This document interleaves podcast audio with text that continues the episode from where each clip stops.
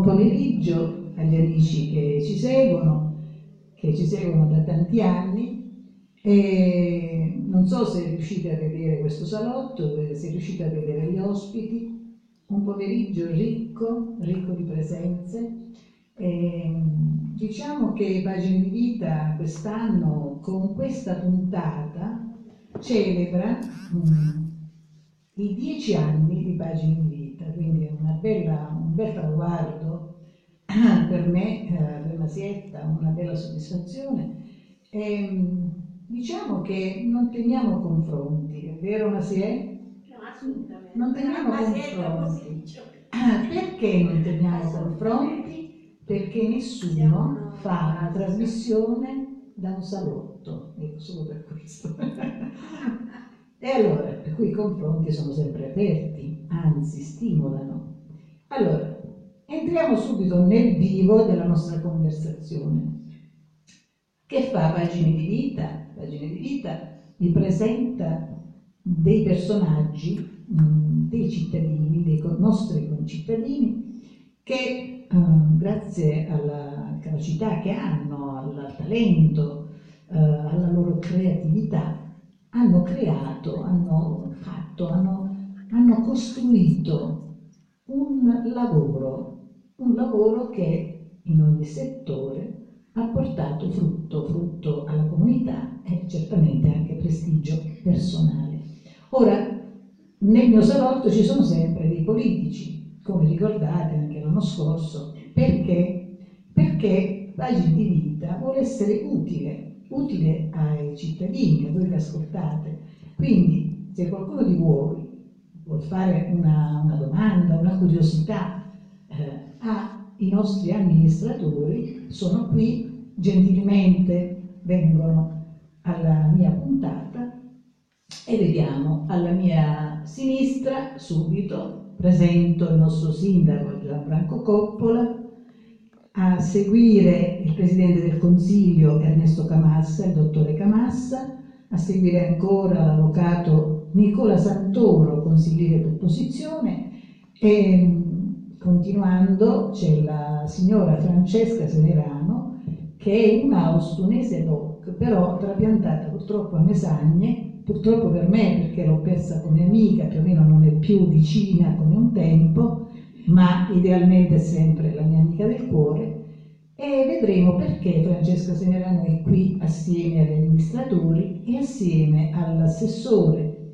Antonella Palmisano, che abbiamo avuto il piacere e l'onore di averla anche l'anno scorso come ospite. E per finire, non voglio dire dulcis in fundo perché insomma non mi piacciono i luoghi comuni, comunque per finire c'è qui alla mia destra una persona che io stimo e che, nonostante siamo sempre su posizioni diverse, però c'è un afflato, c'è una simpatia, ci conosciamo da una vita, è stato il mio professore di storia dell'arte quando era ancora giovane, molto giovane, ed è il professore universitario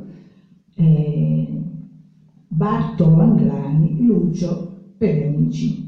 Ora, io inizierei subito con, siccome Bartolo Anglani è autore di alcuni romanzi, saggi, non è soltanto stato un professore universitario, ma è stato un saggista, un critico letterario e ultimamente, appunto, cioè non ne ha scritti ultimamente, non voglio sbagliare, ma ha pubblicato recentemente 3 romanzi di fila. Stasera dobbiamo presentarne brevemente perché sapete, gli ospiti sono tanti, la voce sarà data anche agli altri, quindi brevemente dobbiamo presentare questo romanzo che ha scritto e che si chiama Buon pomeriggio, professore. Grazie. Sì, il mio romanzo si chiama Dall'altra parte del mondo, ovvero la leggenda dell'oro verde, ed è una specie di fiaba. È stato pubblicato dalla casa editrice Caos Sfera e questa è la copertina. Hai detto bene, non li ho scritti adesso, approfitto per far vedere il precedente, è uscito l'anno scorso, Pupazzi di pioggia, romanzo di avventure che è uscito dall'editore Forme Brevi. Questi romanzi sono stati scritti molti anni fa. Questo qui fu scritto nell'82-83 più o meno, partecipò al premio Calvino che fu bandito l'anno dopo che era morto Calvino. Entrò in finale. Però, tra gli 11 sì, finalisti. Però Nadelia Ginsburg disse che nessuno era superiore agli altri, siamo rimasti tutti finalisti e nessuno ha vinto. Dopo tanti anni ho deciso di pubblicarlo ed eccolo qua. Questo l'ho scritto una ventina d'anni fa. Siccome però i miei libri non parlano di attualità, sì, non si nota la verità. Non sono datati. No. Ebbene, allora io, a parte il fatto che Bartolo Anglani non solo è stato professore universitario a Bari, all'Università di Bari a Domoro, ma ha svolto anche la sua esperienza educativa in università diciamo internazionali, a Parigi, negli Stati Uniti. Anche a Strasburgo, anche a Strasburgo. E sono stato ai mercatini di Natale io, quando si poteva andare tranquillamente. Senza tenere una pallottola vagante. Bene, il nostro professore che ha fatto appunto esperienza anche all'estero, eccetera, ma è stato soprattutto uno scrittore, è stato saggista, ha scritto non so quanti saggi, adesso devo elencare tutti. No, perché, per carità, se no, perché ha scritto moltissimo. A me piacciono le sue cose su Goldoni, perché io amo Goldoni, quindi ha scritto anche su Gramsci, 3 libri su Gramsci, e poi ha scritto su Rousseau, ha scritto su Verdi, ha scritto tantissimo, ha un curriculum vastissimo e appunto poi ha pubblicato nell'ultimo periodo questi 3 romanzi. Ora, cioè in realtà sono 2 romanzi, il primo è stato una raccolta di racconti. Ah sì, una raccolta di racconti molto simpatica, 100 modi per morire.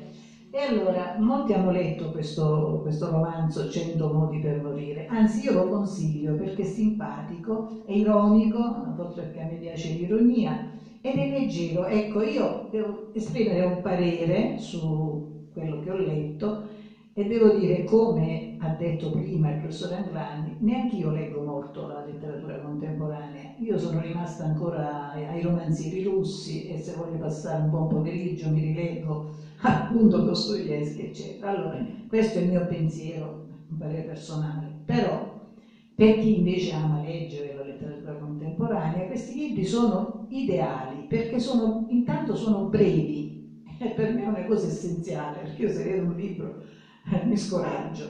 Sono brevi, sono ironici e sono un po' surreali, quindi effettivamente hanno il sapore della favola. Quest'ultimo di cui stiamo parlando è proprio una favola, non si sa non si sa il luogo, non si sa la data, non si sa dove stiamo, è metafantastica, cioè è un racconto anche avveniristico, se vogliamo, ha detto il professore che l'ha scritto addirittura 20 anni fa, quindi è bello, leggetelo. E un'altra cosa che voglio dire, scorre, questa è una cosa importante per chi legge, scorre e si vuole leggere per capire il discorso, per capire dove va a finire. Però io alla fine, devo dire la verità, c'è stata un'epoche alla fine, no? Una sospensione, per cui non ho capito, in realtà è difficile che non capisca perché sono molto intelligente, però non ho capito come va a finire questo romanzo. Non lo dico perché se lo dicono nessuno più se lo compra. È vero. Comunque, il finale non si dice, posso dire l'inizio, ma non posso dire. È molto curioso, davvero, leggetelo. Il libro lo trovate senz'altro alla bottega del libro, e se non c'è poi si ordina. Come si fa per leggere il tuo libro? O i tuoi libri, per chi è incuriosito? Ormai su IBS si compra di tutto, se non lo vuole lo trova lì. Quindi su IBS si compra di tutto. Ci sono delle librerie. Si ordina? No. Sì, si ordina. Comunque, ragazzi, io veramente vi invito a leggerlo, perché questo professore universitario, eccetera, quando ha cominciato a... Questo è un mio parere, io sto parlando sempre ex ore mio, cioè ognuno poi ha le sue idee, come è giusto che sia, però Quando è passato dall'essere un cattedratico agli occhi di tutti molto severo, così questa è l'immagine, rigido, quando è passato a pubblicare questi romanzi, ecco che la gente, chi lo conosceva di vista, ha cambiato parere su Bartolo Anglani, ha detto però è simpatico questo Bartolo Anglani, è autoironico, è già una persona che riesce a essere autoironica è intelligentissima, no? È simpatica, riesce gradevole. Quindi questo secondo me è stato il fatto importante della pubblicazione, sempre secondo me, della pubblicazione dei tuoi romanzi. Se posso dire, in realtà le cose non sono esattamente così. Tanti anni fa il critico Giuseppe Petronio, che penso molti conoscono perché ha scritto il famoso manuale della storia letteraria, mi disse: tu non scrivi saggi, tu scrivi romanzi. Quindi anche quando scrivi, cioè secondo lui quello che io scrivevo era un romanzo, anche quando... E questo lo diceva, sì, quando scrive, perché lui non aveva l'idea che io scrivessi dei romanzi. I miei saggi, i miei libri, allora parlavamo di Goldoni. Lui lo disse in un tono negativo, naturalmente, per lui era un grave difetto, uno scrivi. Questo per dire che insomma c'è una comunicazione delle due cose, perché io mi sono sempre divertito. Non ho mai fatto un libro, un saggio, che non mi divertisse farlo. È un lavoro, ma è un lavoro di divertimento. Quindi se una cosa da cattedratico non l'ho mai fatto. Sì. Io lo capisco perché ti conosco, perché ho letto i libri, però chi ti vede da di fuori ha comunque, no, di te questa immagine, perché non sei stato neanche mai molto, come devo dire, molto popolare, non sei mai uscito dalla tua cerchia. Quindi... Veramente mi permette di ricordarti che io sono stato processato per blocco stradale e comizio non autorizzato. Veramente? Certo. Quante cose stiamo scoprendo? Cioè, non è che sono stato sempre quello che stai vedendo adesso. Ah, sì, vabbè, lasciamo stare. Va bene, ritorneremo a te. Adesso, Masetta, vuoi fare qualche domanda ai nostri ospiti? Masetta, certo, chiederà qualcosa al professore. Aspetta, riserviamoci l'altra domanda, così lo manteniamo attento. La domanda mia non potrà rispondere, ma adesso passiamo proprio per quello, non pretendere, cioè rimandiamo la domanda così lui lo manteniamo attento alla domanda che devi fare. Allora, intanto vogliamo dire qualcosa in merito appunto a Gianfranco Coppola, perché ho veramente piacere che stia qui. Perché Gianfranco, proprio perché io faccio il premio Pagine di Vita, è sempre molto disponibile, anche a salire sul palco, ma non è solo questo. Anche io, come dicevo prima, apprezzo il senso dell'equilibrio che ha avuto e che continua ad avere e anche la grande tenacia. Gianfranco, stai attraversando un periodo complesso? Beh, credo che più che attraversare diciamo il periodo della mia amministrazione non è mai stato semplice, è sempre stato complesso. Il sindaco suffragato. Ma... Dal primo momento, ma questo dice lunga sulla non bontà delle leggi elettorali, perché avendo scelto l'elezione diretta del sindaco da parte dei cittadini, si doveva anche immaginare un meccanismo che desse la possibilità a chi viene eletto dai cittadini di poter governare, invece un meccanismo strano che dà delle percentuali alle liste, che quindi se le liste che ti supportano non superano il 50% più uno dei voti, tu ti trovi questa famosa anatra zoppa che, come diceva l'amico Ernesto, siamo riusciti a curare, insomma, e farla camminare fino a questo momento. Per questo è in previsione una laurea d'honoris, no? In veterinaria. Lasciamo perdere le lauree ultimamente. E allora, adesso cosa ti proponi? Quali sono i tuoi progetti in questo momento? La gente chiede, vuole sapere. Beh, io ho fugato subito qualsiasi il dubbio, perché io avevo all'inizio affermato, all'inizio del mio mandato, di voler fare un solo mandato, in motivazione del fatto che sono convinto che bisogna dare spazio ai giovani in ogni campo, compreso nella vita amministrativa e politica di un paese. Quindi immaginavo di far crescere una classe politica nuova, di giovani. Sono rimasto un po' deluso, te lo devo dire, da questo punto di vista. Anzi, spesso nel parlare con gli altri rimpiangiamo i politici di una volta, perché al di là di quello che si può immaginare da prima, seconda, terza repubblica, forse prima c'era più senso di onore, di lealtà, cioè non si dava una parola, era quella che si accettava.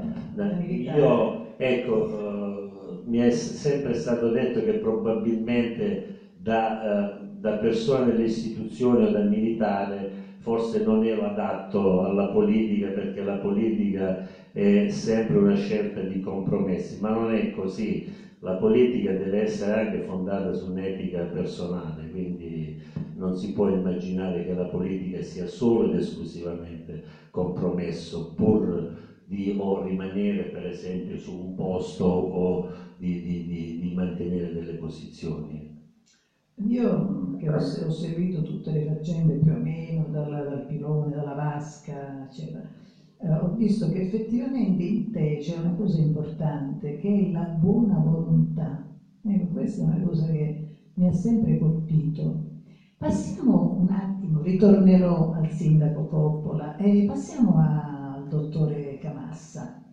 Questo dottore veterinario, quindi che ama gli animali, che cura gli animali, che cattura il cuore di tante mie amiche, si fanno curare cagnolini, gattini. Non dire questa cosa perché se la Nicola poi è la verità.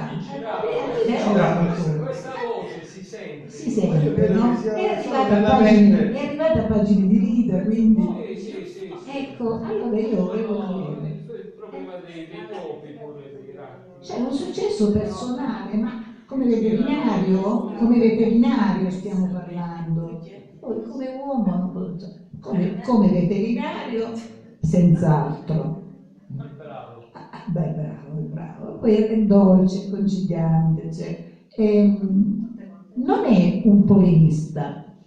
Io ho notato questo anche sui post che mette, eccetera. Cioè, da un certo punto di vista, a me piacciono i polemisti, perché i polemisti hanno coraggio, aiuto, si sente, sì, hanno coraggio, e un po' muovono le acque, dicono delle cose anche forti. Ecco, questo aspetto di chi è polemista, senza esasperare la cosa come fa Sgarbi, mi piace. Però il dottore Camassa dice le sue consiglie, le dice con grande garbo, quindi si può essere polemisti o sostenere, no, delle tesi avverse, ma farlo con garbo, questa è una cosa importante. È vero, dottore Camassa? Diciamo che in questo periodo credo che c'è il coraggio della normalità, senza picchi che hanno tanto successo anche in politica.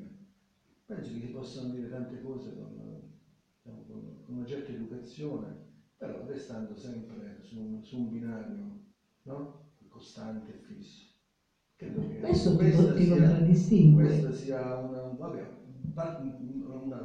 dote caratteriale, ma credo che ci sia bisogno anche un po' di normalità, di tranquillità, no?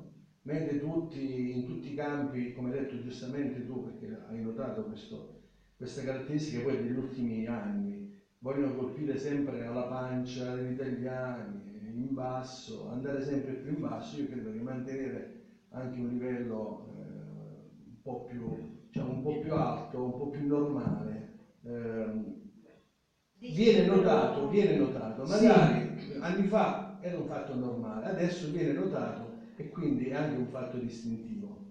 Poi ci vuole anche un po' di carattere, poi soprattutto il coraggio anche delle convinzioni. Uno si è convinto di una determinata, diciamo, cosa, è inutile che poi grida o o arriva alle offese personali. Ecco, tu per esempio come politico, no? Perché naturalmente ricopri il ruolo, no? nel Consiglio, anche se sei presidente, no? Super partes, però hai una tua, no? Hai le tue idee, c'è il tuo bagaglio di idee anche in politica. Quando si tratta di appoggiare, no? Di appoggiare qualcuno, eccetera, fai capo alla coerenza oppure fai capo all'emotività, a quello che senti verso la persona, che può essere anche incoerente con quelle che sono le tue idee, questo voglio dire.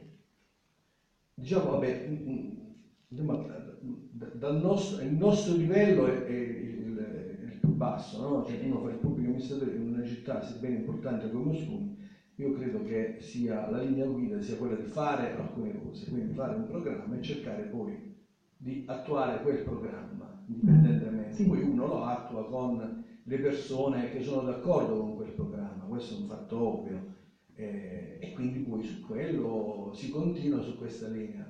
Quindi il fare è molto più importante, il fare con delle persone che sono d'accordo con te nel farlo in una determinata maniera. Quindi le due cose alla fine si possono conciliare. Assolutamente sì, perché poi molto spesso io faccio politica, faccio il filotante e dire faccio politica, mi occupo di politica, impegno un po' del mio tempo in questa nobilissima arte, tempo.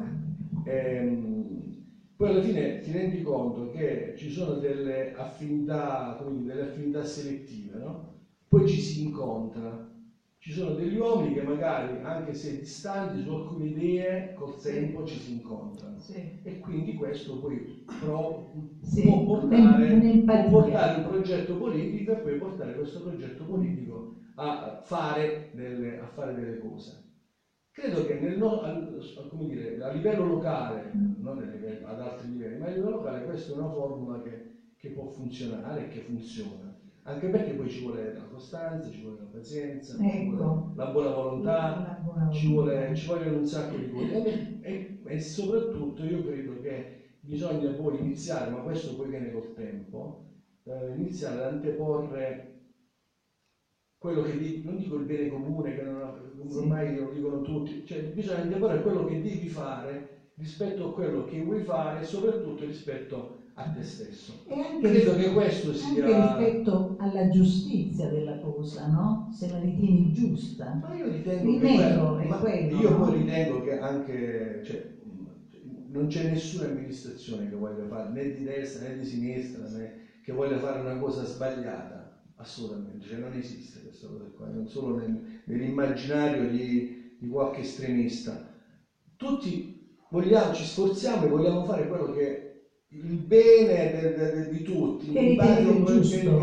Giusto, quindi non è che c'è un sindaco che vuole il male della sua città,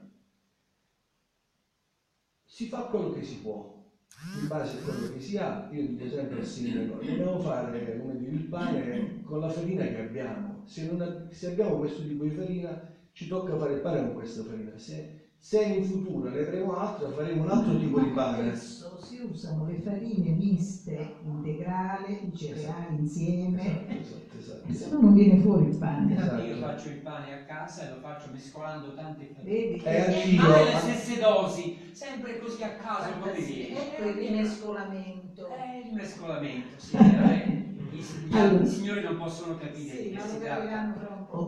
Allora, passiamo un attimo a un consigliere d'opposizione, perché mi piace che il salotto sia appunto democratico, no? Quindi anche la voce, l'amico Nicola Santoro, un caro amico, una persona per bene, dal tratto quasi aristocratico, devo dire. Non esagerare. No, in realtà io sono un esteta, quindi. E niente, volevo chiederti, no? Me lo sono sempre chiesto, io non ti vedo in politica, non lo so perché, ma io vado così a intuito. Quindi come sei passato dalle aule, dal tuo studio, dallo studio? Diciamo che sono capitato allo scranno del potere. Sono capitato quasi per caso e comunque ho accettato e mi sto facendo questa esperienza. Vorrei un attimo tornare sul discorso dell'anatra zoppa, visto che devo ricoprire il ruolo dell'opposizione. Voi date grandi meriti a Gianfranco per l'anatra zoppa, addirittura si parla di laurea, però per portare avanti quest'anatra... Sì, no, scherzando, è chiaro che scherzando. Però per portare avanti quest'anatra zoppa sono stati calpestati grandi valori, quali la dignità, quali la lealtà, quali la coerenza. Tu dici, sì è vero, si fa il pane con tante farine, però in politica questo non dovrebbe accadere. Quello che è accaduto a Ostuni è un'esperienza che è al di fuori delle regole, ma proprio non delle regole politiche, perché spesso si arriva a questo, ma proprio delle regole nei rapporti. Io quello che ho subito da parte degli amici del Partito Democratico è una cosa vergognosa. No, tanto l'ho detto pubblicamente, l'ho detto più volte, quindi voglio dire, va bene l'anatra zoppa, tutto quello che volete, ma è andata avanti in questa maniera. No, tant'è che sono stati mandati a casa assessori, consiglieri che erano stati eletti, che i cittadini ostunesi avevano scelto per amministrare Ostuni, ed è stato fatto un ribaltone, cioè si sono trovati poi a governare la città gente che era stata bocciata insieme a me durante la campagna elettorale. Quindi questo teniamolo. Cioè è vero che raggiungere lo scopo, però i mezzi, nel caso di specie... ...a mettersi insieme e equalizzarsi per le prossime elezioni. Voglio dire, secondo il mio punto di vista, ma pure a livello nazionale questo si è visto che non ha funzionato. Penso al governo con il professore della Bocconi e così dicendo. Io penso che deve... Te lo consiglio, professor. Io penso che devono essere presenti comunque quei cittadini che ci hanno messo la faccia, che hanno trascorso dei mesi di impegni notevoli per poter, diciamo così, no, raggiungere l'obiettivo di fare un'esperienza. I tecnici trovano il tempo che trovano e poi così ci sono persone che dall'oggi al domani dalla sedia sono passati ad assessori voglio dire, ecco, questo fatto io proprio non lo percepisco, Gianfranco. Allora, intanto per rispondere all'amico Nicola, ritengo che lui veramente si sia trovato per caso come politico, perché l'esperienza che è successa a Ostuni succede un po' da tutte le parti d'Italia, quindi ci sono gli accordi trasversali in ogni posto, quindi nessuno si deve scandalizzare. Volendo dare un'interpretazione del voto degli ostunesi, rispondendo anche in parte, poi completo la risposta a Masietta, gli elettori ostunesi hanno votato in un certo modo, cioè hanno voluto me come sindaco immaginando di premiare alcuni esponenti del PD perché è stato il partito più suffragato, quindi tutto sommato aver fatto un accordo con il PD, perché non si può governare con un numero in più, purtroppo dico, sto governando adesso alla mercé di chiunque la mattina si alza e immagina di essere il famoso che stacca la spina al sottoscritto. Questa è una frase che mi sono sentito ripetere fino al primo giorno, diciamo, stacchiamo la spina. Fortunatamente o non hanno trovato il posto dove sta spina c'è o avranno avuto paura di prendere la corrente. Poi per rispondere a Masietta, si è immaginato, forse è diventata una consuetudine, una prassi, che chi si presenta come consigliere e viene suffragato anche in maniera abbastanza accentuata debba avere la prerogativa di fare l'assessore. Secondo me è completamente sbagliato. Cioè, uno si presenta perché il consigliere è una figura importante dell'amministrazione, non lo si fa in previsione di voler essere espressione di quella branca facendo l'assessore. Io ultimamente amo citare una frase, io non sono avvocato, né geometra, né architetto, né ingegnere, non ho uno studio, ma chiunque immagini, rivestendo queste posizioni, che la carica di amministratore politico a tutti i livelli, che sia consigliere o assessore, possa essere una propaggine della propria professione, col sottoscritto ha sbagliato assolutamente. Per cui io non rinnego la professionalità che quella giunta tecnica ha portato. Poi l'esempio di Monti non calza, perché Monti è stato un nominato, cioè tutti quei governi che si sono susseguiti, da Renzi, da Gentiloni, da quell'altro non mi sfugge il nome, Letta, grazie, assolutamente, erano tutti dei governi nominati.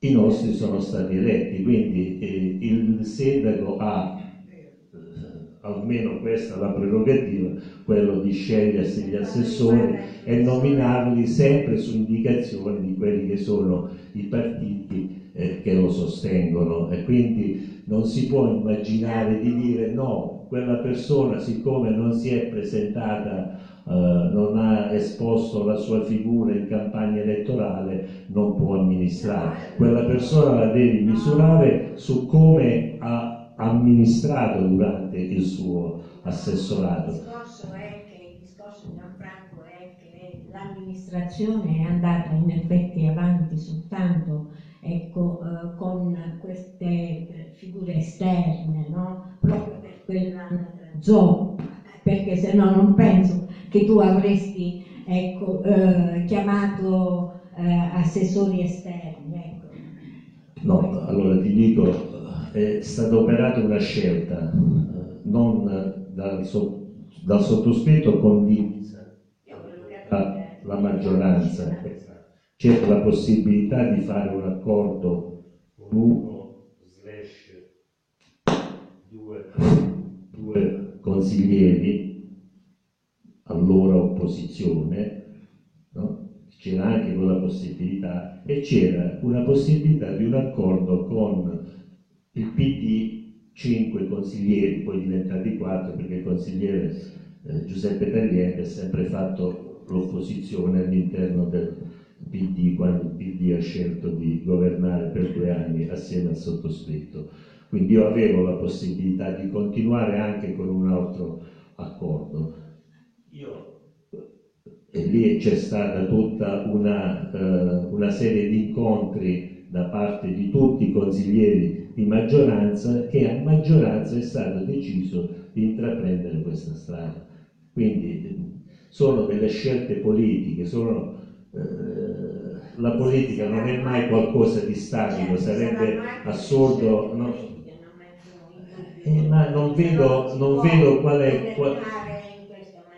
E per quale motivo? Quindi di fatto, no, nella maniera più assoluta, di fatto, la mia amministrazione si misura a consuntivo di quello che l'amministrazione ha fatto nei 5 anni. Se ha fatto bene, e io mi ripresento i cittadini e gli elettori stupidi, non so se qualcuno immagina che abbiano le fette di prosciutto sugli occhi, si sbaglia, perché lo hanno dimostrato a tutti i livelli, sia a livello locale che a livello nazionale. I cittadini sanno valutare quello che un'amministrazione ha portato. Io avevo un obiettivo, l'obiettivo mio iniziale, e io vengo da 12 anni di opposizione, nessuno pensasse che mi sono svegliato la mattina o qualcuno la mattina scorrendo un elenco telefonico, ha trovato il nome di Gianfranco Coppola e ha detto: beh, che vuoi fare? Vuoi fare il candidato sindaco? Io venivo da 12 anni di opposizione a un modo di governare che io ho sempre contrastato. Il mio obiettivo era quello di cambiare totalmente quel modo di governare una città. Ci sarò riuscito? Io ritengo in buona parte sì. Poi ai posteri guarda la sentenza. Quindi se posso... Sì, quindi prendo atto delle parole di Gianfranco che l'incoerenza e la slealtà sono regole dell'amministrare, sono le regole della politica, cioè lui parla di questi accordi trasversali che vengono fatti, quindi contro la volontà degli elettori, che sono la regola, mi è parso di capire, è come se io vivessi fuori dal mondo e quindi questi accordi trasversali vanno bene. Nicola, questi accordi trasversali sono una novità? Non lo so se sono una novità. Non credo.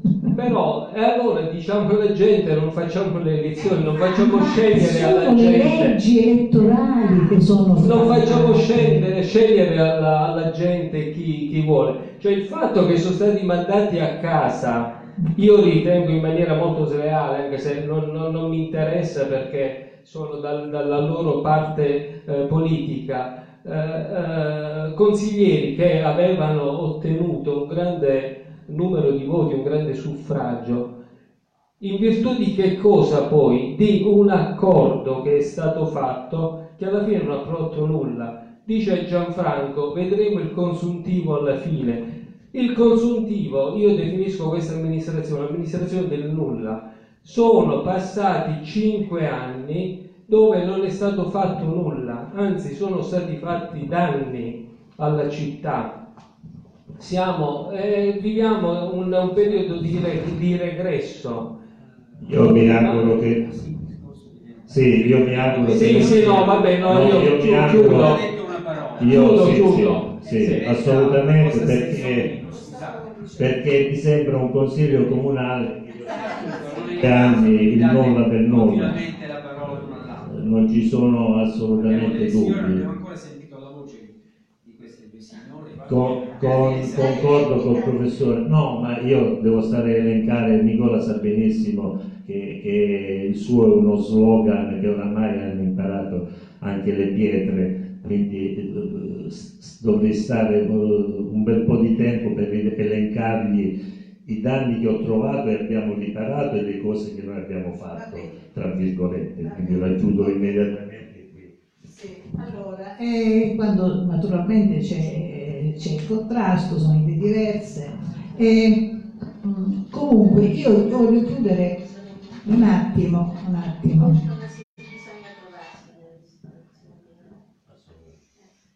Pagine di vita. Buonasera, mi dica. Sì, sei in linea. Un attimo che metto in viva voce. Sì? Pronto? Ho messo la morta voce.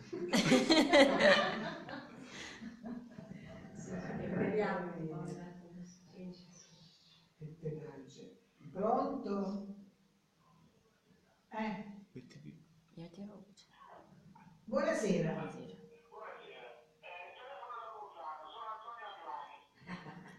Buonasera. Telefono da Bolzano, sono Antonio Andrani. Buonasera Antonio. Antonio, penso che qui ti conoscano tutti, eccetto una mia amica di Mesagne, non è di Ostuni, anzi di Ostuni ma di Mesagne. Ecco, certamente. Allora, vuoi dirci qualcosa?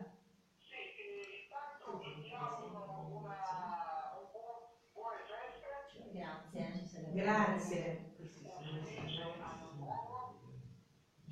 Qui c'è una discussione politica, siamo nel mezzo di una discussione politica e la tua telefonata è caduta a pennello, così la interrompiamo, perché le idee sono diverse, no? Come tu ben sai, tu poi sei dei 5 Stelle, quindi figuriamoci. Pure le 5 Stelle è il nostro libro.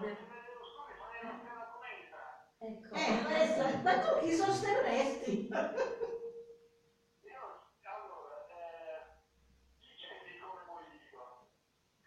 la situazione della politica ostunese sta qui stasera.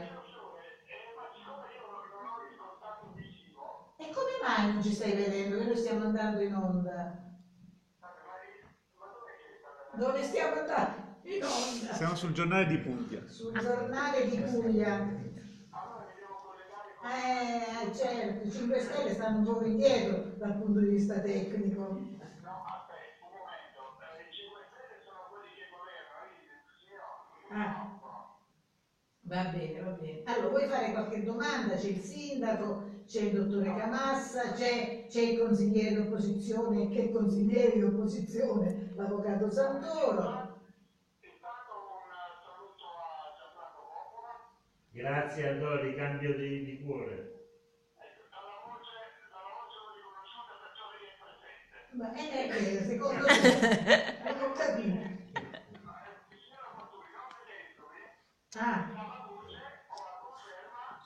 Bravo, bravo. Per me c'è la fotografia. Bravo.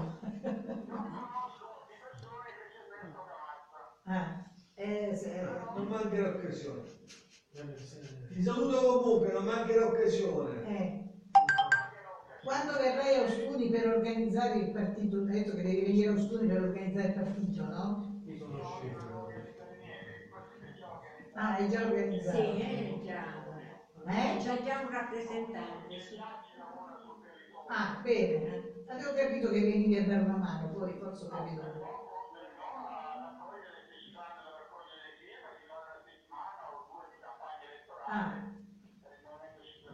Perfetto, va bene. Allora, ci hai dato gli auguri, abbiamo saputo che devi venire a raccogliere.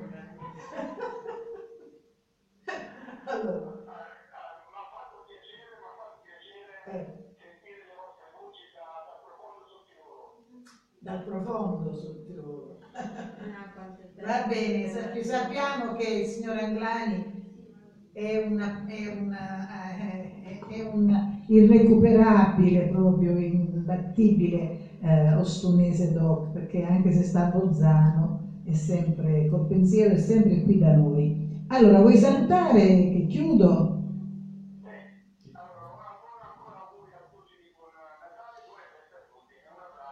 Anche da parte nostra ti ringrazio personalmente, perché mi fai sorridere quando ti leggo su Facebook, quindi sei un simpaticone. Quindi continua sempre così, almeno ci alleggeriamo un po'. Allora, ciao Antonio e a presto su Facebook. Ciao, ciao, grazie del pensiero. Ciao. Abbiamo avuto un augurio da Antonio Andrani per le feste, e adesso stavamo dicendo, appunto, come diceva, ci faceva notare. Io volevo chiudere quel discorso dicendo che il voto degli elettori, dei cittadini, è la vera cartina di tornasole. Quindi se Gianfranco non ha fatto niente, non sarà premiato. Se lo rivoteranno, vorrà dire che qualcosa avrà fatto. Quindi, detto questo, vale quello che... Sì, anche per i consiglieri, ovviamente, ho capito quello che volevi dire. Sono le trame, quelle sono le trame, come direbbe Edoardo, l'entrame. Allora, adesso invece diciamo qualcosa di più leggero, anzi non abbiamo parlato di quello che invece l'assessore Antonella Palmisano ha portato a casa in questo periodo, appunto tra le cose fatte. Stiamo portando a casa un po' di risultati. Qualche volta, insomma, viene pubblicato qualche articolo che rende un po' partecipi tutti. Aspetta, si sta sentendo? Rende un po' partecipi i cittadini di quelle che sono state le nostre iniziative, come quella portata a casa, insomma, dei servizi sociali, che è una cosa che teniamo molto a cuore tutta l'amministrazione, non soltanto io come rappresentante del mio assessorato. C'è stato un accordo insieme con l'assessorato dello sport per inserire i ragazzi che noi abbiamo, insomma, ai servizi sociali, affinché si avvicinassero allo sport a titolo gratuito. Abbiamo voluto inserire tanti ragazzi che fanno parte dei servizi sociali, che comunque non avevano la possibilità prima economicamente di potersi inserire negli sport, insomma, che loro tenevano a cuore, quindi abbiamo avuto l'occasione, insomma, di poter inserire i ragazzi nel calcio, nella scuola della pallavolo, nella scuola del basket, che stanno portando a casa anche grossi risultati, perché abbiamo fatto in modo che, insomma, questi ragazzi, la propensione che loro avevano personalmente, la potessero finalmente, insomma, esplicare nel modo più opportuno. Quindi questo ha dato modo a questi ragazzi anche di un inserimento sociale che prima invece non avevano attuato. Quindi l'entrare a far parte di una squadra, l'entrare a far parte di un contesto sociale, li hanno anche avvicinati a quello che è una contestualizzazione, insomma, del loro percorso scolastico, del loro percorso sociale e del rendersi anche più disponibili nei rapporti sociali con altri ragazzi. Questo non era soltanto un problema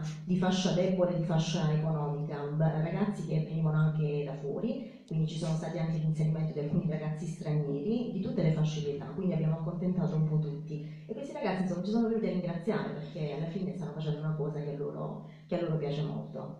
Per cui questo è uno, insomma, delle cose che stiamo portando. Di chi è stata questa idea? La mia, insieme con l'assessore Mariella Monopoli, d'intesa quindi tra i due assessori. E oggi non poteva essere qui perché sta a Bari. Sì, quindi, insomma, siamo riusciti insieme a fare a prendere questa iniziativa. Ma non solo questo. Un vasto assessorato.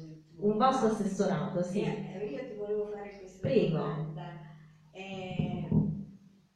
Vasto assessorato, in quale ambito vediamo si è realizzato qualcosa per cui tu puoi essere soddisfatta? A parte questo, voglio dire, ampio, abbiamo detto assessorato. Quindi di questo ampio assessorato posso essere al momento, insomma, che poi alla fine è più di un anno che io ho questa delega come assessora. Sì. Quindi riuscire a portare a casa, insomma, dei risultati in ogni delega che io ho avuto è già un passo in avanti ed è qualcosa che mi ha dato soddisfazione.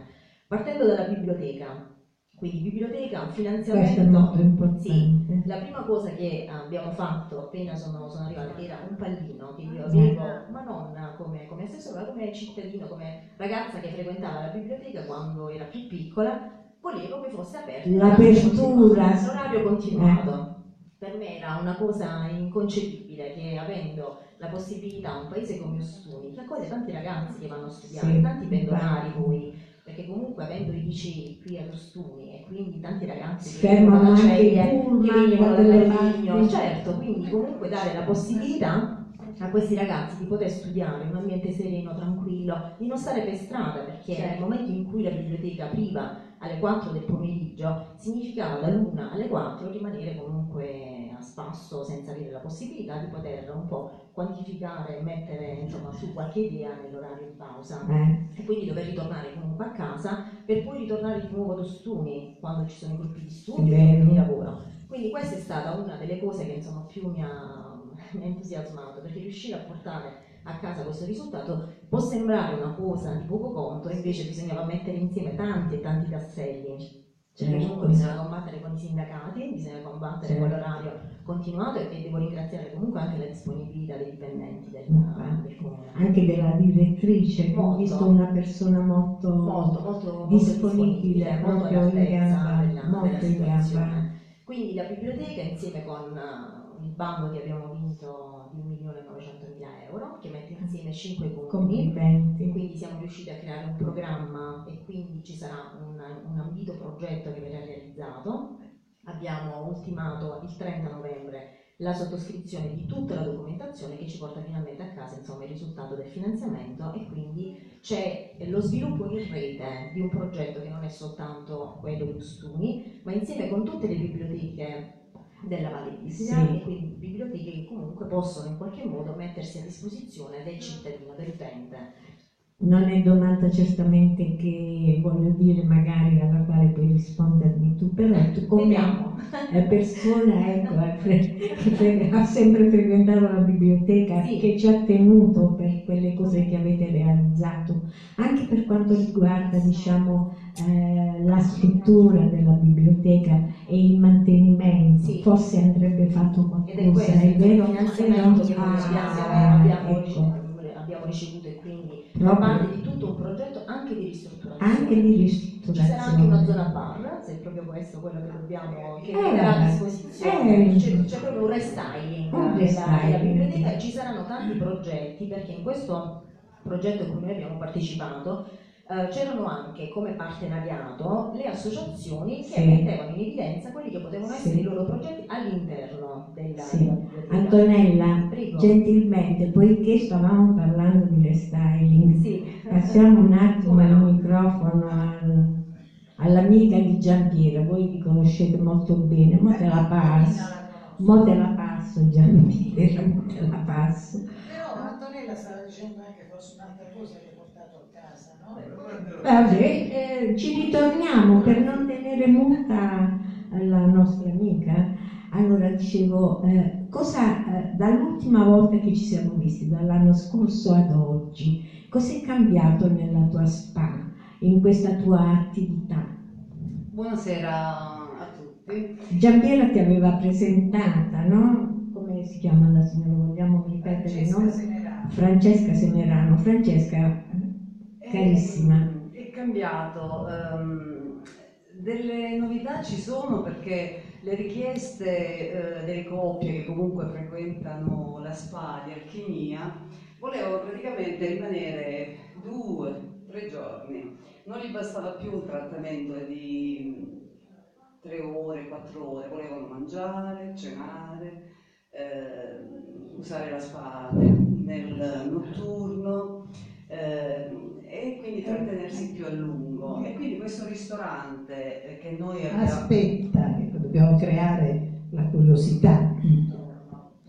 Allora, intanto diciamo che Francesca Senerano è la proprietaria di Alchimia Benessere, che è una stupenda sede di benessere, quindi una spa, appunto, come abbiamo detto, situata in una villa ottocentesca, quindi già questo vi fa immaginare quanto sia bella la location, quindi bisogna andarci alla spa Alchimia Benessere, primo.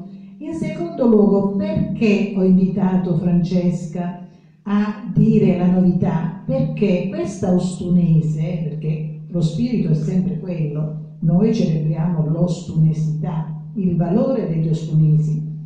Lei, genialoide come è sempre stata, non solo ha creato la spa, ma si è inventata una cosa che è forse unica in Puglia, senz'altro, non solo in Italia, forse nel mondo.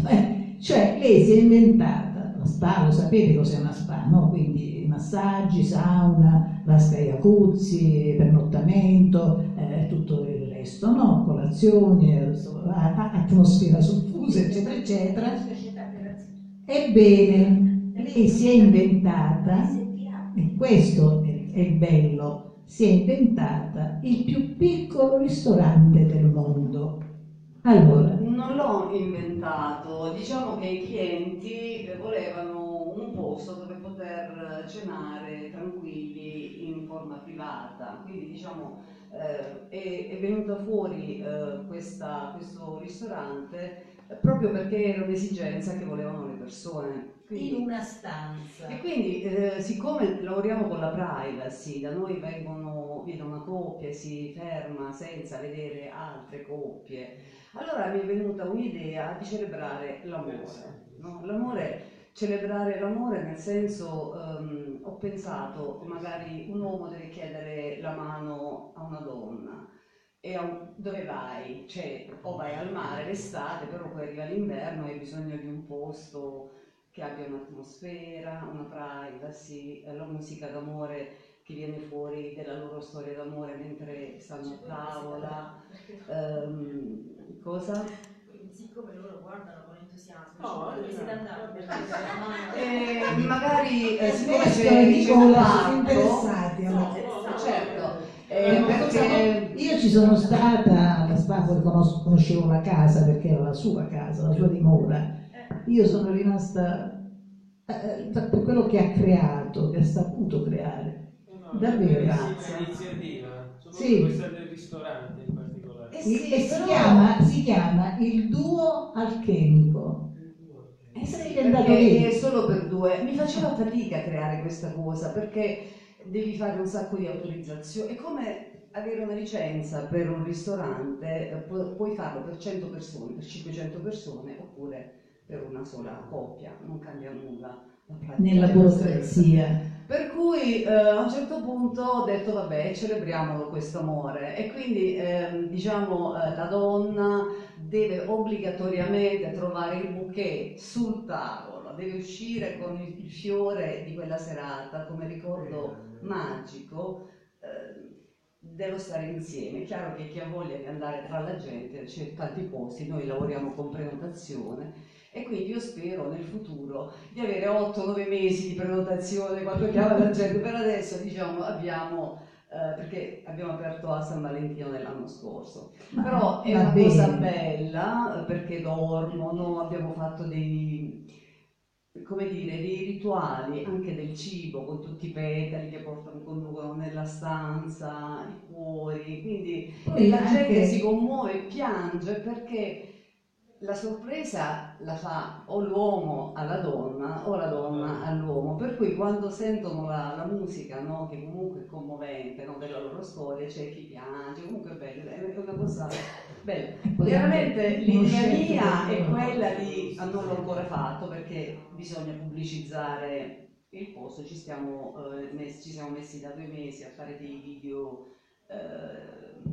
brevi, giusto per far sentire un po' l'atmosfera con un po' di magia, però possono anche, visto che c'è un bel parco, quindi abbiamo un bellissimo giardino, mi piacerebbe, accadrà, perché tutto quello che vuoi poi alla fine si realizza, spegnere proprio la luce e quindi con delle fiaccole creare già a un orario preciso che tu magari dici né prima né dopo l'arrivo, e quindi ritornare un po' al tempo che non ci sarà più e creare questa cerimonia privata solo per loro. Beh, io penso a me dà tanta soddisfazione. È una fiaba, cioè andare da questa spa, specialmente di sera, è entrare in una fiaba, intanto per la casa, per l'ingresso, per come si vede. Poi questo giardino di piante secolari, tu stai in un giardino di piante secolari, fai un percorso, entri in questa casa antica e storiata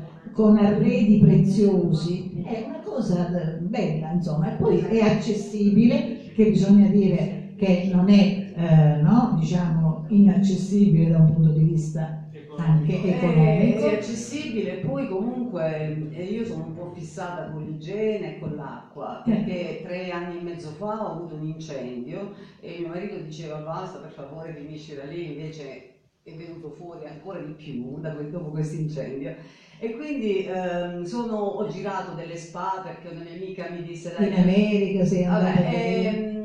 Però nell'acqua non sono mai riuscita a infilarmi perché non c'è la cultura di mettere i prodotti per renderla igienica, nel senso ammazzare i batteri, ma io voglio l'acqua pulita. Quindi, allora avere una vasca che io riempio per la coppia che arriva in quel momento, è come ci sono coppie che portano anche un bimbo di 3 mesi ultimamente e lo hanno adagiato nell'acqua calda agli acuzzi perché è un'acqua termale, no? Perché l'acqua è pulita, senza mettere, è dispendioso far questo, è di tempo, lavoro, però ho deciso di lavorare in questo modo e quindi tanto con l'acqua calda i pori si aprono, ogni persona ha quell'acqua a memoria, rimane il segno della persona che ha fatto quella vasca, e invece uno deve lasciare la propria negatività e non prendersi la negatività degli altri, e quindi questa è una cosa che mi comporta davvero tanta fatica,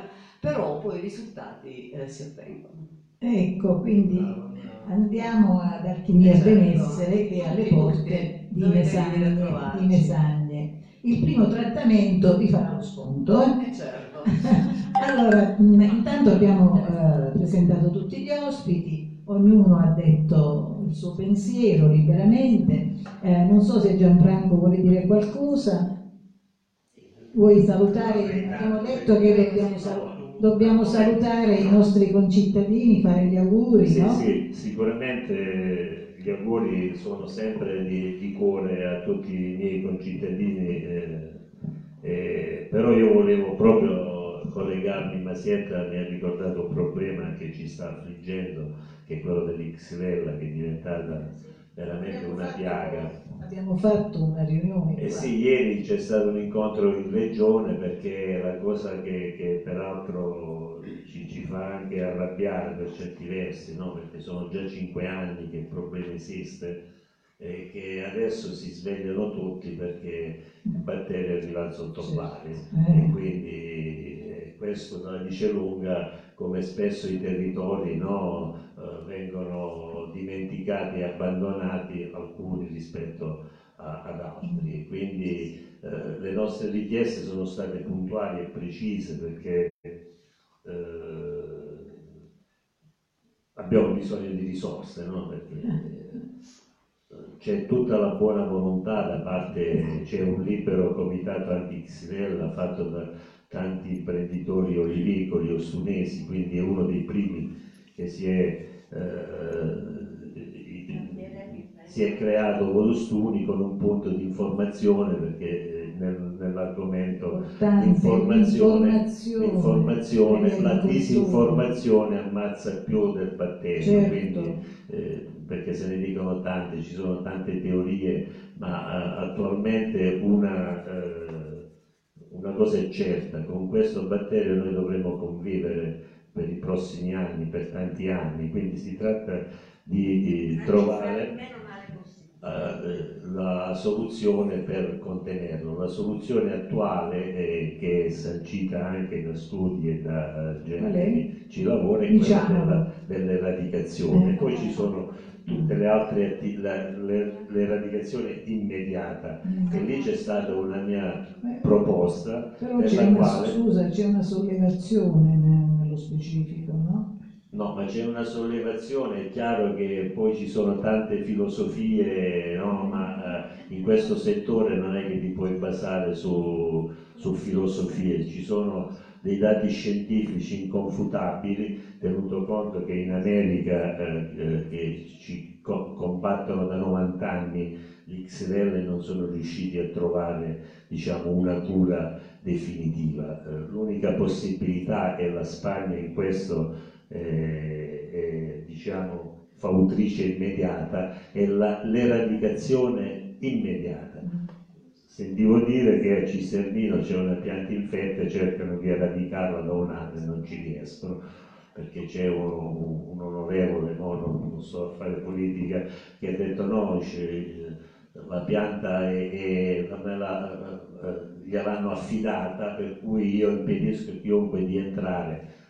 Io invece ho fatto una proposta completamente diversa. Io mi impegno come sindaco a fare anche un'ordinanza, assumendomene la responsabilità, una volta che una pianta è acclarata infetta da Xrella, quindi non si può fare più niente, ci vuole l'eradicazione immediata, senza aspettare ricorsi al TAR del proprietario e con tutte le lungaggini che hanno portato il disastro che adesso abbiamo alle spalle. E poi la nostra, che è già zona infetta, abbiamo chiesto che si continui il monitoraggio, perché un altro errore enorme è stato quello di aver abbandonato la zona delle Cese, che è stata dichiarata immediatamente infetta, e le piante infette secche sono tutte lì a continuare a diffondere il batterio, che si trasmette anche, lo dimostrò la prima pianta in Ostuni alla Kuwait, perché ci fu una pianta e quella è stata infettata probabilmente da un batterio, da un vettore che era su quei mezzi che portavano la legna tagliata dalla zona infetta, prima in un inceneritore, in a monopoli, e poi si fermarono a Kuwait e si fermarono lì, quindi è una zona intermedia. Sì, e quindi questo te la dice lunga sul fatto che la pianta che infetta deve essere immediatamente eradicata. Con questa ultima notizia utile. Questa è una notizia cattiva. La notizia buona: domani andiamo al Palace a ritirare il premio comune di Ciclone 2018, perché abbiamo raggiunto abbiamo mantenuto il 65% della differenziata, quindi anche per... Bene, questo è un bel successo, si deve anche un po' all'ingegnere Nacci, qualcosa? No, si deve ai cittadini ostunesi. No, dico, come un'impostazione... No, e diciamo che la raccolta differenziata spinta porta a porta fatta anche dalla precedente amministrazione, sulla quale poi chi è venuto anche dopo ha mantenuto le posizioni, portano i loro frutti. Per suffragare quello che sta dicendo il sindaco, per esempio, mi consta personalmente come anche durante, non solo il lunedì c'è la raccolta dell'indifferenziato, ma il lunedì è organico. Ma sempre stai confondendo la sera con la mattina. È chiaro che la sera indifferenziato martedì mattina viene ritirato. Adesso non si mette la sera si mette l'estate. Adesso non solo in alcuni, diciamo con chiarezza queste cose. Per alcune famiglie laddove c'è la necessità passano anche in altri giorni della settimana. Basta fare la richiesta. Questo è un fatto che mi consta perché io questo è un altro discorso, per esempio i panni e le cose delle persone anziane è una cosa completamente diversa. Poi ricordo che c'è un'app per chi è più tecnologicamente avanzato, la Junker, che, dalla quale in qualsiasi momento uno riesce a sapere che cosa si consegna quel giorno, dove c'è l'isola ecologica mobile, le CAM, che sono sia quelle in periferia che quelle in città, e cliccando con il telefonino su un prodotto, sul codice a barre, ti dice come si differenzia quel prodotto, perché per esempio il tappo è plastica, la spetta è un'altra cosa. No, chi ha l'ascolto. È una cosa, professore Andrani, no, se no è professore. Allora, volevo dire, siamo nel periodo natalizio, per cui è il periodo delle strenne anche, no? Ecco, questo libro a chi è consigliato, quest'ultimo libro? Proprio all'autore l'autore pensando al mondo intero. D'accordo, ma il momento, ecco, io le dico questo, il momento in cui noi si parla di fiaba, di favola, io ho detto fiaba in senso ironico. Non sapevo, non è una fiaba a lieto fine, non è una storia musicale, assolutamente, non è per bambini. Ecco, allora diciamo, dica lei. No, qualsiasi persona che abbia superato i 16 anni può leggerlo, poi dipende dai gusti personali. C'è qualcuno che non sopporta questo genere di letteratura, giustamente... sono fatti suoi. Sì. Però noi possiamo benissimo dire che questo libro dai 16 anni in poi, ecco, chi lo legge è autonomo nella lettura. Il mio amico Giraci sullo scudo ha detto ha parlato di libro di pornografia.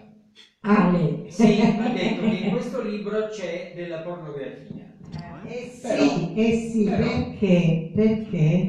Perché tu hai parlato, hai scritto certamente nel racconto, della grande notte. E questa grande notte dove un ognomo, per fare un altro piccolo ognomo ha bisogno di una gnoma. Adesso non posso pronunciare il nome di questo. È impossibile. Allora, quindi hai dato risalto a questa grande notte. Il mio romanzo non è una cosa piccola, si svolge tutto al buio e nessuno sa chi c'è, è una grande, si chiama rimescolamento. È difficile da spiegare. Lo so, è inutile, adesso dovrei raccontare tutta la storia. Questi nomi stanno su un'astronave l'astronave va per i cieli e ogni tanto celebrano questa grande notte, cioè tutti quanti si chiudono in una grande stanza e tutto. Ecco perché nell'uscire ci ha parlato. Quello che lui ha voluto fare, non c'è una parola, no, non c'è una parola fuori posto, nessuna, anzi. Cioè, il discorso è che c'è curiosità, ecco perché si legge facilmente. Allora, se posso approfittare, visto che stasera si è parlato soprattutto di politica, devo dire che nel mio romanzo c'è anche della politica. Appunto, questo lo spunto c'era.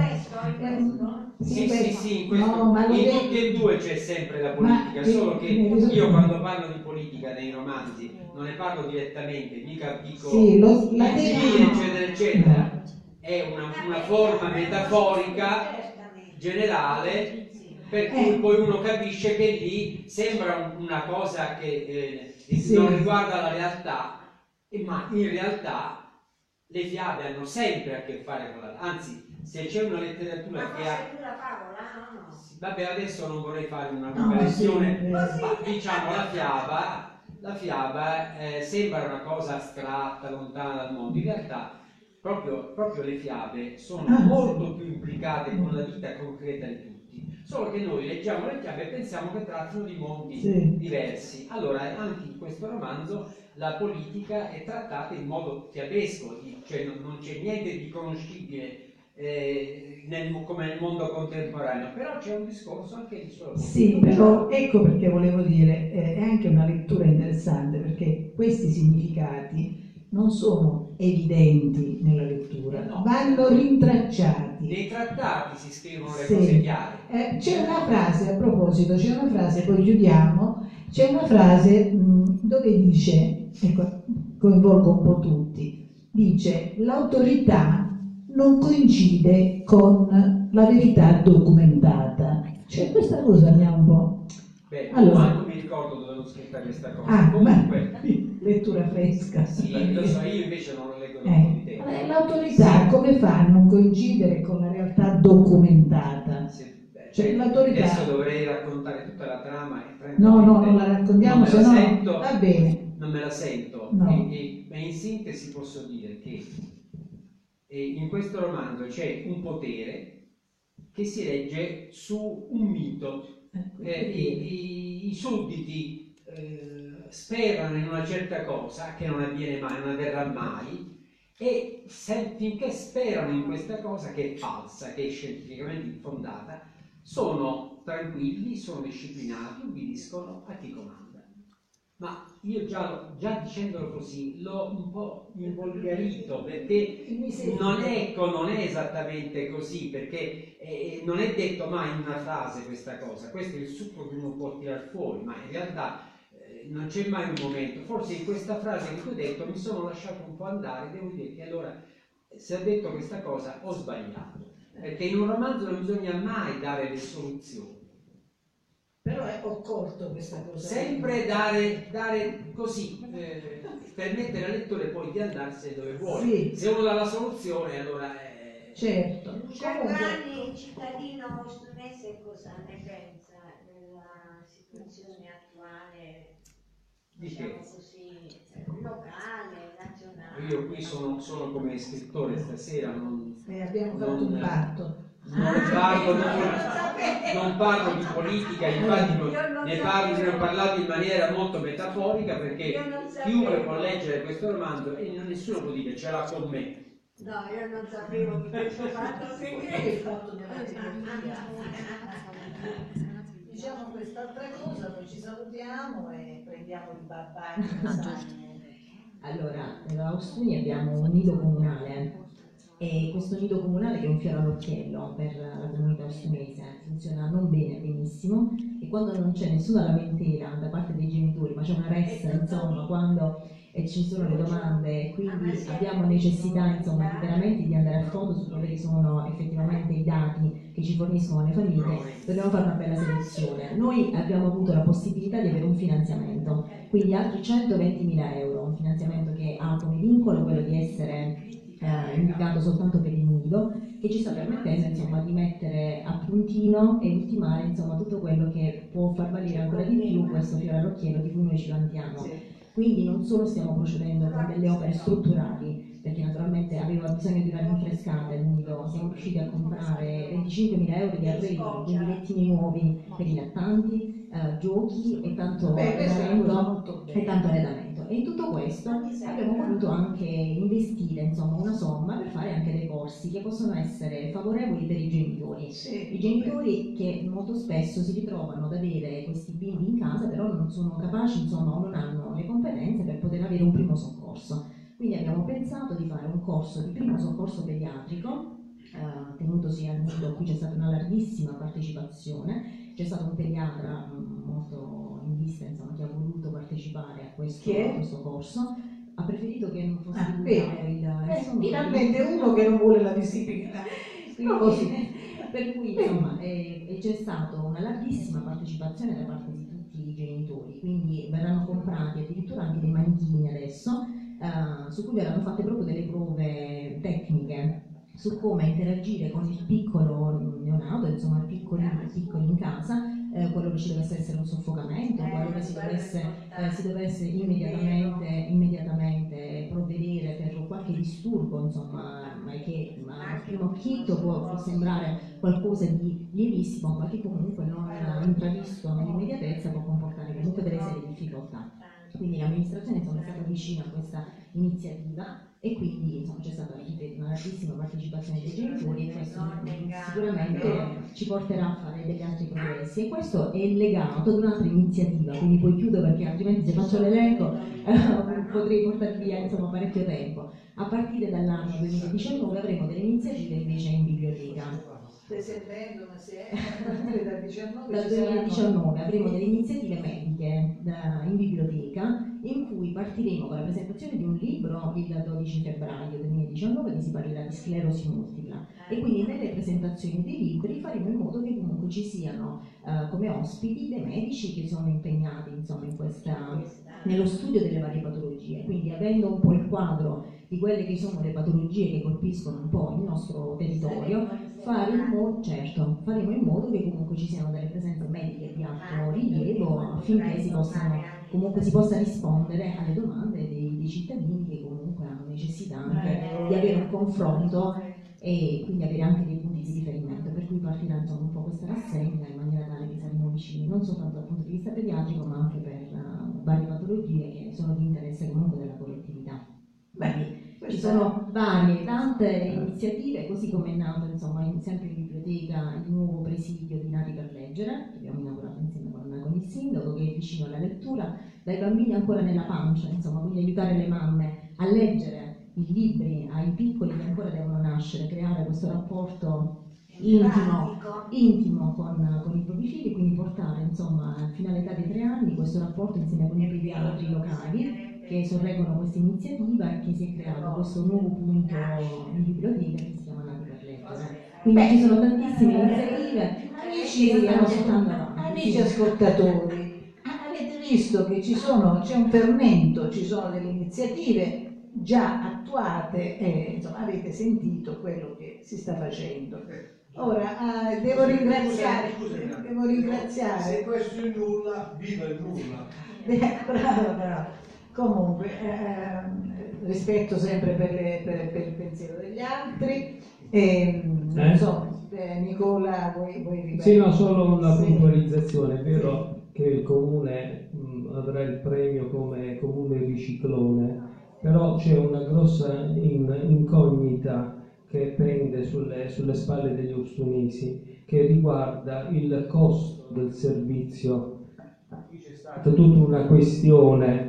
C'è stato un giudizio con la ditta appaltatrice e quindi è stata bocciata dal TAR la proroga del contratto e adesso i cittadini non sappiamo quello che pagheranno alla ditta, perché non c'è un prezzo che è determinato come lo era nel contratto precedente che vigeva. Quindi voglio dire, è vero questo, ma è vero anche che non sappiamo l'anno prossimo che tipo di tali in che misura i cittadini pagheranno questo.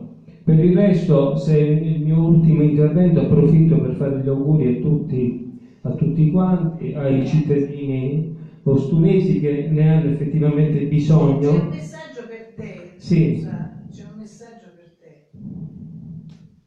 Aspetta che non sto trovando. È arrivato un quarto d'ora fa. Armando Saponaro dice: ma Nicola Santoro come si trova nella gabbia dei leoni? Che non so, io non so se si riferisce a questa gabbia, ma però ho, diciamo, il dovere di riferire. Poi c'è un altro messaggio sempre per Nicola Santoro. Un attimo.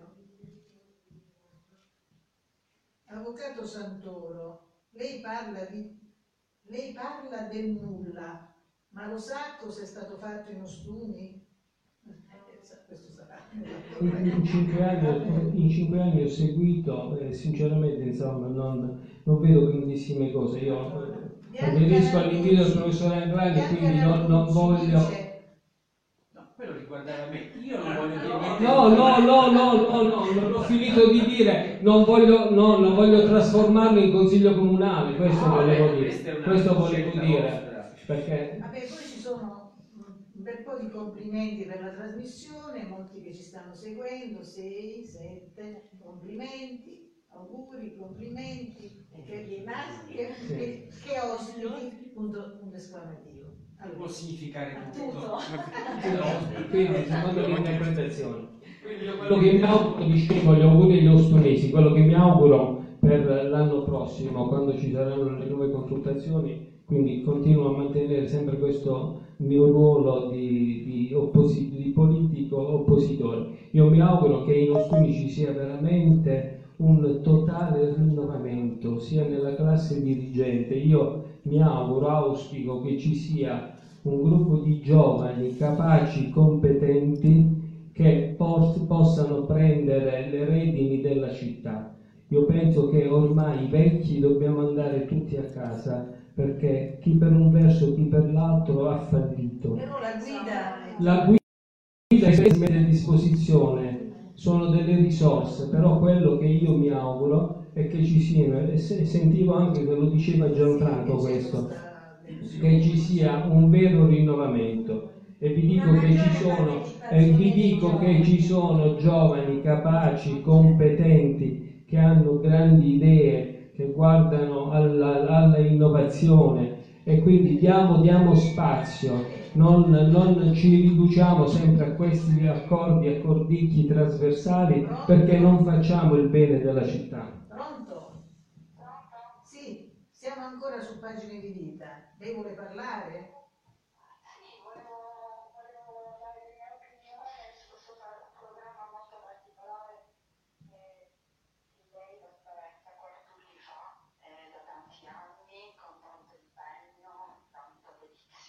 Chiariamo che io non le ho detto, non siamo amiche, non la conosco.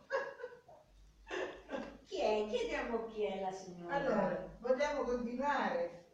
Sì, io sono la signora De Palma. Ah, no, non si può fare la mancanza, signora De Palma. Benissimo, come sta andando? Benissimo, poi verrai pure tu, ti aspettiamo. Grazie, vuoi ripetere quello che volevi dire? Non so, a parte poi complimenti, lo so che ti piace, volevi stare qua, ma stai a Bari. Niente, volevo fare i complimenti a te, Giorgiera, per l'impegno che ci metti tutti gli anni. Questo è vero, ragazzi, questo è vero, Dai. L'impegno al di là di tutto, sì. L'impegno al di là degli ostacoli, al di là degli ostacoli che oggi sono una vita bene.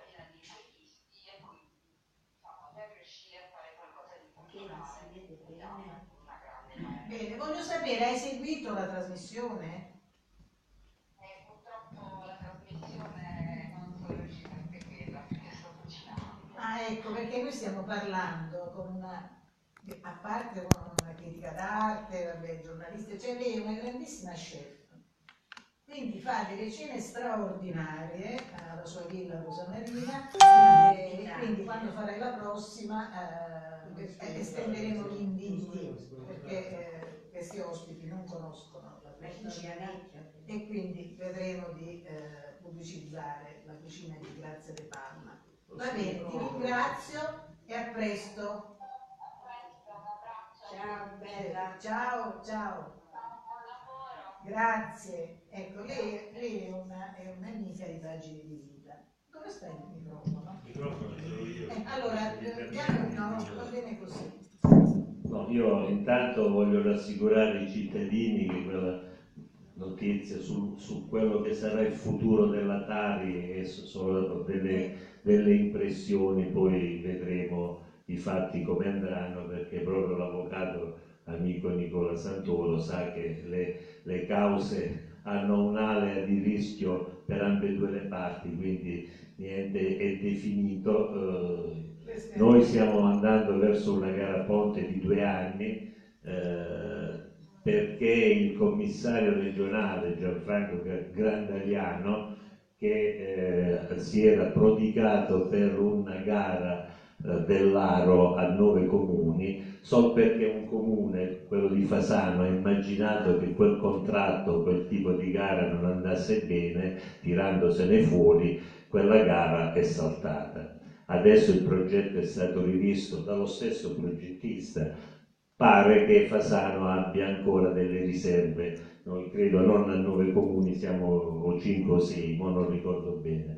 Io mi farò promotore di scrivere al commissario, perché se il comune di Fasano il progetto non lo condivide può anche uscirsene, perché la gara ponte di 2 anni ti mette alla mercé di eventuali rischi di aumenti, perché una ditta che deve gestire per un lasso di tempo così breve non riesce ad ammortizzare i costi di inizio di impresa, a meno che non sia la stessa impresa che già gestisce, però si fa un'evidenza trasparente, pubblica, per cui è un punto interrogativo. Poi il progetto del porto va avanti, mi risulta che è quasi pronto il progetto definitivo che ci porterà alla conferenza dei servizi, per cui probabilmente riusciremo ad avere, se la conferenza dei servizi sarà positiva, la ristrutturazione del porto di Villanova, restituiremo alla cittadinanza la Casa della Musica, perché i lavori di ristrutturazione sono ultimati, quindi possiamo anche immaginare di farlo. Poi stasera ti do una notizia. No, possiamo fare anche, perché sono finiti i lavori, stanno facendo solo delle rifiniture. E poi stasera ti do una notizia che diciamo non è progetto Ostuni Città d'Arte, erano degli alloggi popolari che nella precedente amministrazione una serie di ditte sono fallite, lasciando il progetto incompleto. Invece di 4 palazzine ce ne sono 3, abbiamo rischiato di restituire tutto il finanziamento, perché era un finanziamento regionale del Ministero delle Infrastrutture con una partecipazione di risorse comunali. Fortunatamente abbiamo rimodulato il progetto, siamo arrivati, abbiamo fatto anche la gara per l'assegnazione dei lavori, adesso il progetto è passato all'esame della Regione positivamente, anche del Ministero delle Infrastrutture, quindi io mi recherò a Roma appena il Ministero delle Infrastrutture ci convoca per firmare la convenzione e la ditta può iniziare i lavori. Sono 41 alloggi da assegnare e stiamo preparando un bando di gara per l'assegnazione alle famiglie che ne hanno bisogno. Questa è una buona notizia. Assolutamente. 41 alloggi. Vedevo il piedino dell'avvocato Santoro che è nervoso. No, del Cinema Roma volevo sapere. Sì, del Cinema Roma. Siccome Ostuni non ha più un cinema, è un teatro, ricorre adesso a un anno. Del Cinema Roma. Io sto. Lo so. Sì. Lo so. Ah, ti posso garantire che quelle balaustre che tu vedevi sono di sicurezza, quindi non c'è nessuna sopravvalevazione, niente. Perché non mi hai tranquillizzata? Scusa. Ma perché io non voglio entrare in polemica, ma una voce così, scusa, che me lo dica uno qualsiasi su Facebook, mica mi tranquillizzo. Ma nella maniera più assoluta, perché chi parla del cinema a Roma lo fa in modo strumentale. Il cinema Roma rimarrà cinema e teatro Roma con la possibilità di diversificare. Quando finiranno i lavori? Era una struttura fatiscente che rischiava di C'è stata una fretta a risolvere in maniera anticipata la convenzione, perché era una cosa di 3 mesi, 4 mesi, è passato un anno. Perché ci sono stati dei problemi strutturali. Forse prima bisognava trovare un altro contenitore per la città. Allora ricordo che c'è un programma di teatro che è già iniziato il 5 dicembre con uno spettacolo che io sono andato a vedere di musica allo Svociera su Lucio Dalla, e quindi con un'altra serie di avvenimenti. Come dire qualcosa? Ah no, stavo Lucio Dalla, il titolo del libro. Allora, mi ricorda una canzone di Lucio Dalla. Ecco, vedi, siamo ritornati al tuo libro. Svegliati. Allora, vuoi dire qualcosa? No, ma se noi veramente diventiamo tediosi per chi ci ascolta. Molti mi hanno telefonato dopo quel post, ci sono molte attenzioni su quelle balaustre, quindi non sono solo io, perché mi tocco nel panorama, per cui so. Sì, no, ma al di là di quello vorremmo, come cittadino, vorrei un contenitore, uno studio, in alternativa, un teatro, un cinema. Noi stiamo... E lo so, non ti piace. 99 posti, io non so di che stagione teatrale. Voglio dire, è stata presentata con tanta enfasi questa stagione teatrale. Per carità, con tutto il rispetto delle compagnie, degli artisti, ma non mi pare, insomma. Anche perché poi il contenitore serve per le scolaresche, serve per le associazioni, cioè voglio dire, Ostuni ormai è privo di un contenitore di carattere culturale. Salutare il professore Anglani con una domanda. Mi scuso con il professore, perché chiaramente essendo una larga parte politica qui e entrando in un clima di campagna elettorale prossima e ventura, allora ricordo che sul Cinema Roma noi pagavamo più di 40.000 euro all'anno per avere 70 giornate, delle quali ne sfruttavamo sì e no, quando ci è andata di lusso almeno 20, quindi buttavamo dei soldi. Ricordo che il Cinema Roma è proprietà privata, nonostante che se ne dica, è il progetto che vede un grosso imprenditore immaginare di investire a Ostuni su una struttura sulla quale poi daremo il giudizio a cose finite. Io non do mai giudizi preconcetti, assolutamente. Poi ne parleremo ad opera ultimata, avendo avuto tutte le assicurazioni da parte di chi è investito, immaginando che non esiste un investitore che viene qui a buttare dei soldi solo perché noi immaginiamo di avere un qualcosa. Abbiamo mantenuto le 10 giornate gratis all'anno, più quelle che vorremmo, allo stesso prezzo di quelle che pagavamo quando il Cinema Roma era della precedente proprietà. Detto questo, di contenitori ce ne sono un bel po', perché noi abbiamo una convenzione anche con gli istituti scolastici che hanno degli auditorium non indifferenti, e c'è un progetto... No, a proposito di chiese, tu hai centrato l'obiettivo. C'è i padri che sono che vogliono fare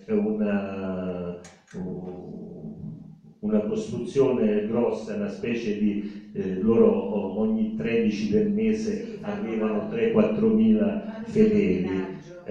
Sì, vogliono costruire questa struttura grossa, e noi abbiamo messo nelle more che nella convenzione loro costruiscano un auditorium che possa essere sfruttato anche da parte dell'amministrazione, quindi l'uso pubblico, e certo, perché siccome è una struttura che non è facile da approvare, no? Perché devi trovare la pubblica utilità anche nel fare una variante al piano paesaggistico, tra virgolette, perché non è semplice costruire un santuario di sana pianta. Proprio il fine pubblico potrebbe essere questo auditorium che viene reso anche disponibile all'amministrazione. Poiché c'è il Radio Tricarico in diretta con noi, ecco, io sono nativo di Stigliano. No, lo fai tu direttamente. Aspetta, forza. Pronto? Fallo tu direttamente, di saluta i Tricarico. E io saluto gli abitanti di Tricarico immaginando che la città di Stigliano, che non è molto distante, è data ai miei natali, quindi... Un saluto ai fan di Masiero. Assolutamente. Radio Tricarico segue noi, perché mi hanno scritto e hanno detto, ha scritto proprio, sei in diretta sul gruppo di Radio Tricarico. Un ciao. Auguri a tutti. Sanno tutti i fatti del comune di Ostuni. Ma i fatti del comune di Ostuni devono essere pubblici e trasparenti. Ma guarda anche se assolutamente. Ma anche noi, a loro. Beh, allora siamo stati esaustivi nel intervento. Nicola, lasciamo. Devono essere trasparenti, abbiamo un'altra possibilità del sito. Non pubblicano più le delibere, però non le iniziamo. Sì, ecco, lasciamoci. Anche perché è un'altra. Sì, allora lasciamoci così, perché c'è un babà mesagnese che ci aspetta nel soggiorno, e quindi diamoci gli auguri con grande serenità d'animo. Siamo stati bene tra una chiacchiera e una cosa seria, perché questo io mi propongo sempre, una cosa seria però anche una chiacchiera, e ci lasciamo sull'onda di un interrogativo sul libro del nostro Bartolo Anglani che si chiama Dall'altra parte del mondo. Ecco, Dall'altra parte del mondo, dove si sogna, si desidera raggiungere quest'altra parte del mondo e si possono risolvere dei problemi come quelli che aveva la principessa la protagonista di questo romanzo, che non invecchiava mai. Aveva questo problema, e non è un problema, è una bella cosa. Visto che posso leggere 2 minuti? Io certo, forza, Lucio, sì, forza, vogliamo. Allora, chiudiamo questa trasmissione, questa puntata bella, vivace. L'inizio e poi per sapere la fine vi dovete prendere il libro. Benissimo, allora il professor Bartolo Andrani ci leggerà l'inizio del suo romanzo e poi, se volete sapere la fine, lui non lo sa. Dovete comprare il libro. Lui non lo sa. Cosa non so?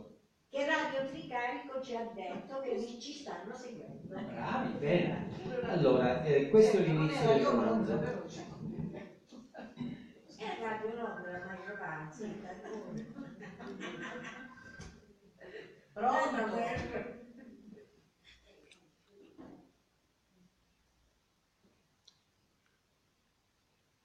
No, è capito. Questo è un altro cittadino. Allora, se posso cominciare. Sì, vai. Perché poi una volta cominciato non mi fermo. Dai. Cioè, sono poche righe. Pronto? Non si sente. Cioè, però la voce non è importante. Eh sì, però andiamo che siamo già con. Quando non riusciva a prendere sonno, la principessa Pisellina non contava le pecore, contava i bachi da seta, perché la lana delle pecore pizzica sulla pelle e la seta invece assai dolce, ma più volentieri contava le api d'oro che per lei nel giardino covavano il miele. Ma poiché i bachi erano lenti, troppo lenti a strisciare, la principessina giungeva all'alba con gli occhi sbarrati e le unghie conficcate nel lenzuolo, senza nemmeno arrivare a 20. E quando le api ronzavano nel sole o si perdevano tra i rami e dentro le corone dei fiori, ella non sapeva distinguere quelle già contate dalle altre e ricominciava ogni volta da capo. Tutto questo avveniva nel buio, in realtà, nel buio soffice della stanza, fra le cortine viola che neanche l'ansido dell'insonnia smuoveva durante le lunghe notti. In quel buio Pisellina inseguiva con occhietti stanchi bachi e le api, le ronzanti imprevedibili api dorate, di pecore, nemmeno l'ombra. Forse per questo non dormiva. Di notte si intende che appena i raggi del sole sfioravano le cortine viola, oltrepassando le persiane, la principessina troncava la conda là dove si trovava, api o bachi che fossero, serrava gli occhietti, allentava le mani e cadeva nel sonno. Ogni tanto, perché non dirlo, russava la principessina. Russava. È bella, no? Perché russava, poi dovete leggere il romanzo. Per sapere perché russava la principessina. Evidentemente. Allora, abbiamo chiuso con questa bella pagina del libro del professor Anglani e vi do appuntamento a, ve lo dirò poi in seguito, dobbiamo stabilirlo quando, perché comunque la prima puntata del 10° anno di Pagine di Vita è andata in onda, è stata bellissima a mio avviso, non so per chi ci ascolta, e a presto amici, e adesso noi ci andiamo a godere un po' di dolci natalizi. Ciao a tutti, da tutti noi. Ciao, ciao. Buonasera, buonasera. Un saluto lo faccio anch'io, siamo ancora sul Giornale di Puglia. Volevo salutare un po' tutti voi, augurare a chi ci ascolta un buon 2019, buone feste. Soprattutto salutiamo a chi ci ha seguito anche durante questa diretta, salutiamo Loredana che è tuttora in linea, salutiamo anche chi ci ha ascoltato dal Belgio, niente di meno. Pure io Loredana. Salutiamo qui il Giornale di Puglia, salutiamo tutti coloro che ci hanno seguito, un saluto a tutti voi. Ciao dal vostro Daniele Martini, oggi sono intervenuto poco ma ero qui dietro le quinte, come vedete il lavoro di regia va sempre fatto, anche perché comunque un po' di problema tecnico all'inizio, però ci voleva, dai. Come prima puntata non c'è male, vi aspettiamo quindi nel 2019, un saluto a tutti voi, ciao, e chiudiamo con questo brano natalizio, vediamo un po' se mi parte, che dovrebbe partire, vai. Accomodatevi su, un giorno che devi assaggiare il bavaglio. E il bavaglio, tanto lo posso usare. Devi condividere con voi il dolce. Il bavaglio non si può condividere, uno lo mangia e se no poi niente. Ah, sbaglia la pezze.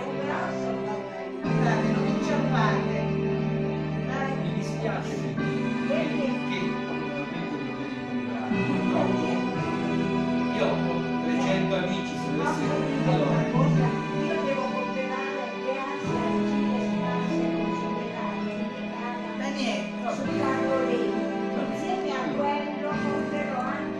Facciamo andare lì dentro. Io devo dire, cioè, tutti i libri di arresto che ho comprato, io li ho la telecamera lì dentro. Sono quelli non li vuole nessuno. Perché trattano quelli di scrittori alfieri. Quindi volevano regalare, però poi mi do un miliardo di vista.